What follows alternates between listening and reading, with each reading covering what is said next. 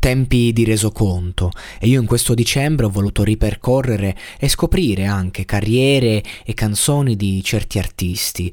Ho salutato XX Tentation, ho salutato Juice WRLD, adesso è arrivato il momento dei saluti con Lil Peep, sì perché questo probabilmente sarà l'ultimo podcast che farò su di lui, eh, per adesso perlomeno, che mai dire mai, ne ho fatti tanti. E ci tengo innanzitutto a dire che le canzoni più belle di Lil Peep sono quelle che non sono mai uscite uscite ufficialmente ma che erano online prima del suo grande successo. E, e ora capisco perché quando il documentario appunto lo, lo, lo incontrano i, i, primi manager importanti gli dicono tu stai tranquillo che noi ti faremo esplodere perché avevano visto eh, che, che, c'erano delle grandi possibilità dietro questi brani un, veramente un potenziale immenso. La canzone in questione è del 2015 ed è stata inclusa nel mixtape Lil Peep Part 1, campiona la più lontana terra degli Shadow of the Colossus. E inizia con un intro che vede un'intervista di Carco Bane, non a caso, un, mito per eh, questi personaggi, anche per me, che dice, voglio dire, che è andato avanti e su- si è accumulato per così tanti anni che ero, sai, suicida. Voglio dire, semplicemente non volevo vivere. Quindi ho solo pensato, se devo morire, se devo ammazzarmi, dovrei prendere delle droghe. Ecco, con questo intro eh, arriviamo a quella che è un'altra canzone, tradotto il titolo in italiano, che, che è appunto questo brano di Lil Peep, che ha una profondità veramente toccante perché lui mm, cioè ognuno di questi SoundCloud rapper di questa generazione che ha cambiato, stravolto le regole e che ha trasformato un po' eh, appunto l'emo rap in un genere reale, affermato e molto pagato visti i numeri che fa. E, ehm, e, ognuno di loro insomma ha dato un grande contributo ma Lil Peep ha raccontato un po' la parte più tenera de, de, del cuore. Con testi come ricordo quando mi tenevi vicino e dicevi tu mi ami dimmi che mi ami ora ti comporti come un fantasma e va bene so di essere brutto pesantissimo. Ora sto sterzando nel fantasma e sto bene. Io sto guadagnando soldi. Sto cambiando la costa, levati di mezzo, mi fermo per niente. Dammi un po' di tempo e dammi la tua pazienza. Sono entrato in gioco il mese scorso, fanculo il gioco, ho finito. Dammi un segno e lo prenderò. Qualunque, in qualunque modo, cagna, verrò pagato in anticipo. C'è anche questo modo di rivolgersi sempre alle donne come fossero cagne, cioè proprio personaggi feriti, feriti dentro in maniera eh, irreversibile. Sto ottenendo il mio, quindi fanculo tutti i posizionamenti. Sono giovane, il posto da cui provengo, il posto da cui provengo, eh, non, non, rispondere alle mie battute eh, e dire qualcosa di basilare. Eh, non, non si tratta di soldi, per favore, non sprecare il tempo. Guarda fuori dal limite. Io sto immaginando la caduta perché non voglio rompermi le gambe e devo andare avanti. Se vado avanti ne avrò bisogno di marijuana, mettila nel mio bong, poi faccio un'altra canzone. E questo è il testo, ovviamente tradotto un po', un po', in quel modo, un po' alla Manu, come si dice alle mie parti. Però eh, insomma il concetto è bello chiaro. E poi si chiude con l'outro, l'intervista a Kurt Cobain in cui dice Posso anche diventare un drogato, perché mi sono sentito come un drogato ogni giorno, sai, svegliarmi affamato, costringermi a mangiare, vomitare di nuovo.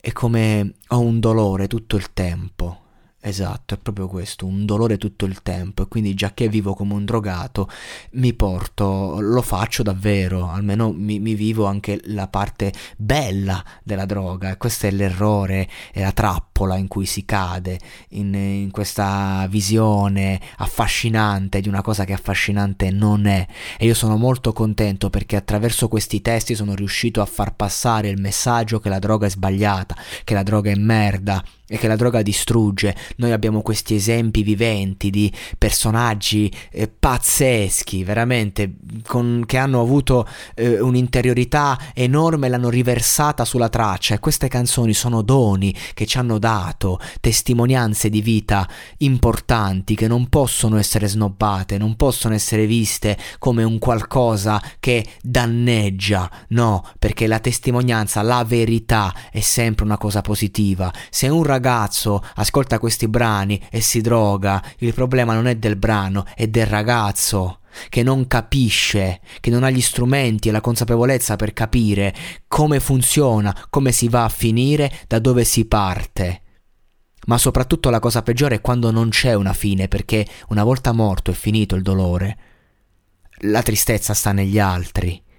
Il problema è la vita, la vita nel dolore e si può vivere con felicità. La tristezza della morte ti porta semplicemente a dire quante cose belle non hai potuto vivere. Perché vissute sempre con un'ottica che non ti basta mai, che appunto un dolore in tutto il corpo. Ci si può curare si può lavorare per avere una vita migliore e non per essere persone migliori, per essere se stessi, perché noi non lo sappiamo chi siamo. E la vita è la grande sfida, è la grande avventura che ci porta a conoscerci fino in fondo, è una morte prematura, è, è la più grande tristezza dell'anima perché lascia un qualcosa di incompiuto, lascia un qualcosa che per chi crede nell'aldilà, ad esempio, è è, è un obbrobrio perché tu arrivi in una fase non pronta in un luogo in cui devi essere pronto. Per chi invece non crede in niente, è proprio la, la, la sconfitta e la perdita totale di, tutta, di tutte quelle cose belle che, che, ci siamo persi. Loro e noi, noi ascoltatori. Quindi io, io non lo so, io non mi sento di giudicare. Io non mi sento di dire cosa è giusto, cosa è sbagliato, non me la sento di andare a un ragazzo che si droga e dirgli stai sbagliando. Io posso offrire la mia verità, la verità di una persona che certi problemi li ha avuti e poi ha smesso, quando ha smesso di, di fare uso di sostanze, li ha affrontati in maniera diversa e che eh, può costruire. Ora non so come andrà la mia vita, non so come andranno certe vite, però senza dubbio non posso sapere come sarebbe andata la vita di Lil Peep, la vita di XXX Tentacion, la vita di Juice WRLD e questo mi dà una grande tristezza. A me, semplice ascoltatore. Figuriamoci a chi ai cari di queste persone. Pensate Lil Tracy che si è più ripreso proprio, si è più ripreso, è andato proprio per la tangente e finito. Però a parte questo, la morte non è la soluzione della vita. La morte in un percorso di vita è un inizio di una vita vera.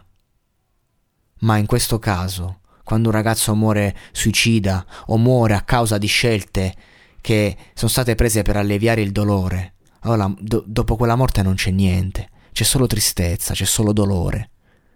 Sono i fantasmi. Ecco. Poi è chiaro che io sono sicuro che c'è redenzione, che c'è un cambiamento, però sono anche sicuro che da quel dolore non scappi, perché se lo fuggi in vita lo vivi anche altrove, se un altrove c'è, ovviamente, per chi ci crede per chi non ci crede. Credo che non ci sia proprio nulla da aggiungere, perché la morte è la fine e basta.